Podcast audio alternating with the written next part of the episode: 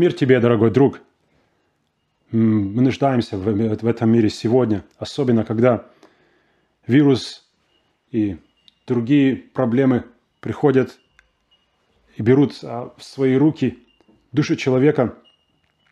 Мы говорим о мире, мы говорим о том, что дает Бог, о Его целебном мире, который наполняет душу и делает человека способным жить, жить для Него, жить для людей и жить для вечности. Сегодня Бог положил мне на, сердце говорить о вечности. Вечности, как мы ее знаем. Вечность и, конечно, о правильной вечности. Почему мы говорим, что это вечность и почему в, человечес- в человеческом сознании есть этот поиск, вечность, есть этот поиск. Многие говорят, душа. Когда-то мы не признавали даже, что есть душа в атеистическое время. Сегодня мы говорим, может, душа или что-то. Но где заложен этот поиск? Эм, почему мы ищем сегодня? И откуда приходит это сознание вечности? Писание, Библия говорит, Псалом 90, 92, 2, «Престол твой утвержден издревле, ты испокон веков». То есть Бог сам, Его начало – вечность, Его начало – вечность и то, что вне времени. И сегодня мы понимаем уже и с научной точки зрения, понимаем, что есть, есть состояние вне времени, есть состояние, только наше тело мешает нам в то, в чем мы находимся, мешает нам быть безвременными, почему мы сегодня ищем, чтобы жить вечно. И не просто, что Бог своей вечности, имея ее, как-то держит ее в себе и не дает больше никому, как собака на сене, так сказать. Но Библия говорит о том, что ведь так, ведь Бог так полюбил этот мир, что отдал своего единственного Сына, чтобы каждый верующий в Него не погиб, но имел вечную жизнь. Иоанна 3,16. То есть Бог полюбил нас, полюбил этот мир, что отдал своего Сына, единственного, чтобы мы имели эту вечную жизнь. И в другом месте, Екклесиас 3.11, Библия говорит о том, что Он создал все прекрасным в свое время. Бог создал и дал сознание вечности в нас. Здесь говорит, Он создал все прекрасное в свое время, Он также вложил осознание вечности в сердца людей. Но они не могут постичь всего того, всего, что делает Бог от начала до конца. Бог тот, кто полагает вечность, кто заложил вечность в сердце человека. Это почему мы ищем вечность. Это почему мы понимаем, что мы живем вечно. Это почему мы ищем и в постоянном поиске, чтобы найти эту вечность. В Исаии 57 глава, 15 стих – это очень сильный стих, говорящий, говорящий о сильное место, говорящее о вечности. Потому что так говорит высокий, превознесенный, живущий вечно, чье имя святой. Я живу на святой высоте, но также и с теми, кто сокрушен и смирен духом, чтобы оживлять дух смиренных и оживлять сердца сокрушенных. Бог – тот, кто живет вечно, тот, кто имеет вечность, кто держит вечность сам, кто... И Он предлагает эту вечность сегодня нам. Он сделал все для того, чтобы мы, Он поделился этой вечностью, так сказать, с нами. Он все сделал для этого. От нас зависит, примем мы это или нет. Почему? Я пришел, встретился с сознанием вечности, или сказать так, с английской ее версии, когда в Австралии в 2000 году было, было слово «вечность» было написано на, э, э, на большом на Большом мосту в, в середине Сиднея, там, где там, где встречались с фейерверком каждый год и встречают до сих пор, это очень... Австралия до сих пор от этого не может отказаться. Даже последний, последний год, когда были сильные пожары в Австралии, все равно продолжали это делать. Это в Даллингхаба, в Сиднее, в центральном месте.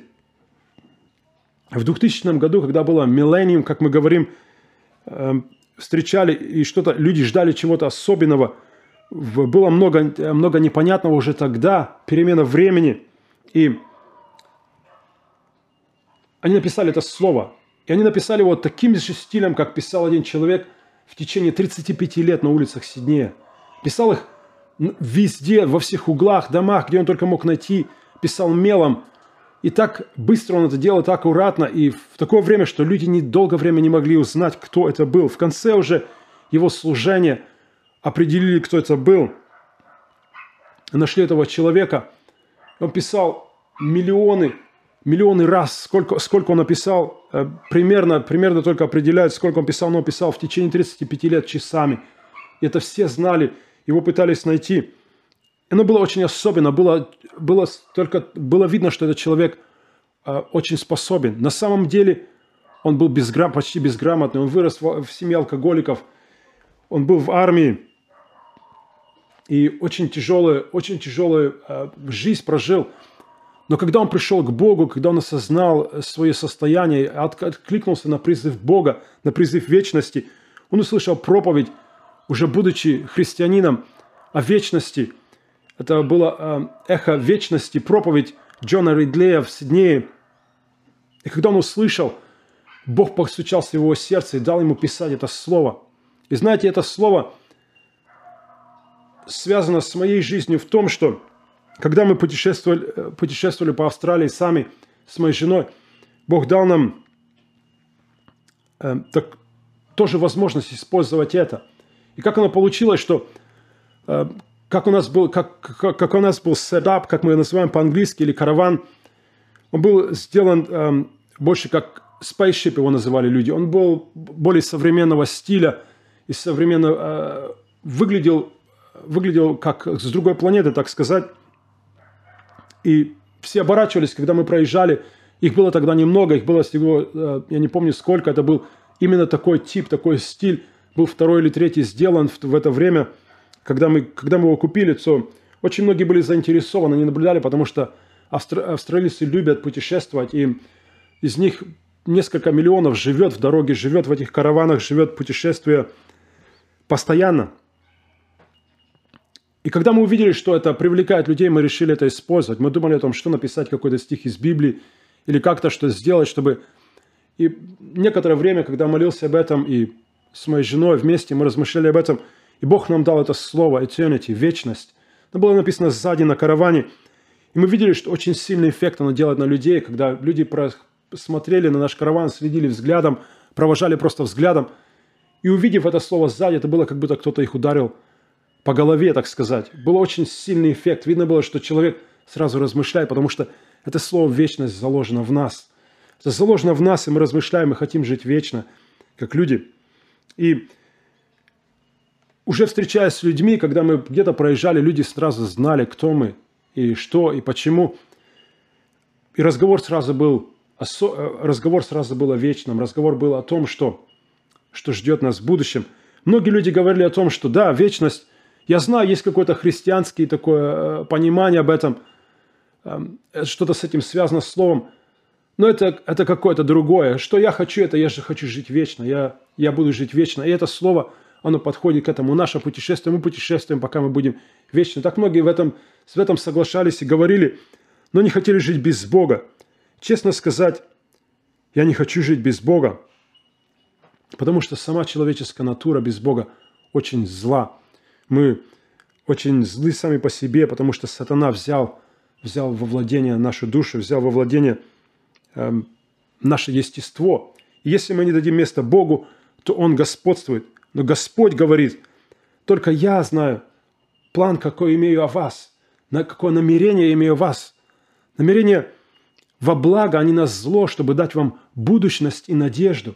Бог сам говорит о том, что Он хочет дать нам будущность. Это в книге Иеремии записано, 29 главе 11 стих. Бог хочет дать нам будущность, сатана нет. Существует две истории. Я хочу сказать, почему. Я говорю об этом. Есть две, э, две истории. Написана была когда-то книга о мальчишках, которые потеряли эм, Lord of the Flies называется эта книга, насколько я помню. И они были заброшены на, на, на покинутый остров после, после разбитого самолета.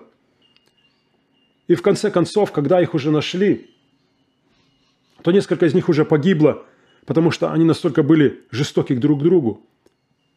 И в этой истории было вроде все правильно. Они Э, сказали демокрации, у них был лидер, так сказать, был, э, был вожак, которого они, направили, которого они поставили. Вроде все было, все было сделано правильно, но закончилось очень печально. Но факт, эта история, она выдумка. Эта история нереальна.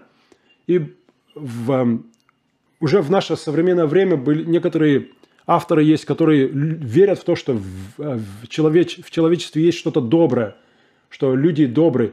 В то время это было время, послевоенное время, когда все думали о, о фашистах, когда все думали о концентрацион, концентрацион, концентрационных лагерях. Это было нормально. Думать о том, что люди-убийцы убивают друг друга, да, это нормально. Так думали. В наше время есть люди, которые пытаются это опровергнуть. И был автор, который написал даже книгу против этого, но ему никто не верил. Все говорили, мы знаем, что мы злые, мы злая натура, зло, зло вокруг, эволюция. Мы настолько выросли. И он стал искать реальную историю. Он нашел реальную историю эм, э, мальчишки с острова. Шесть. Шестеро их было вместе, и они, им просто надоело. Единственная разница в этом, что они были католического, э, католического бэкграунда, так сказать. У них, у них было воспитание католическое.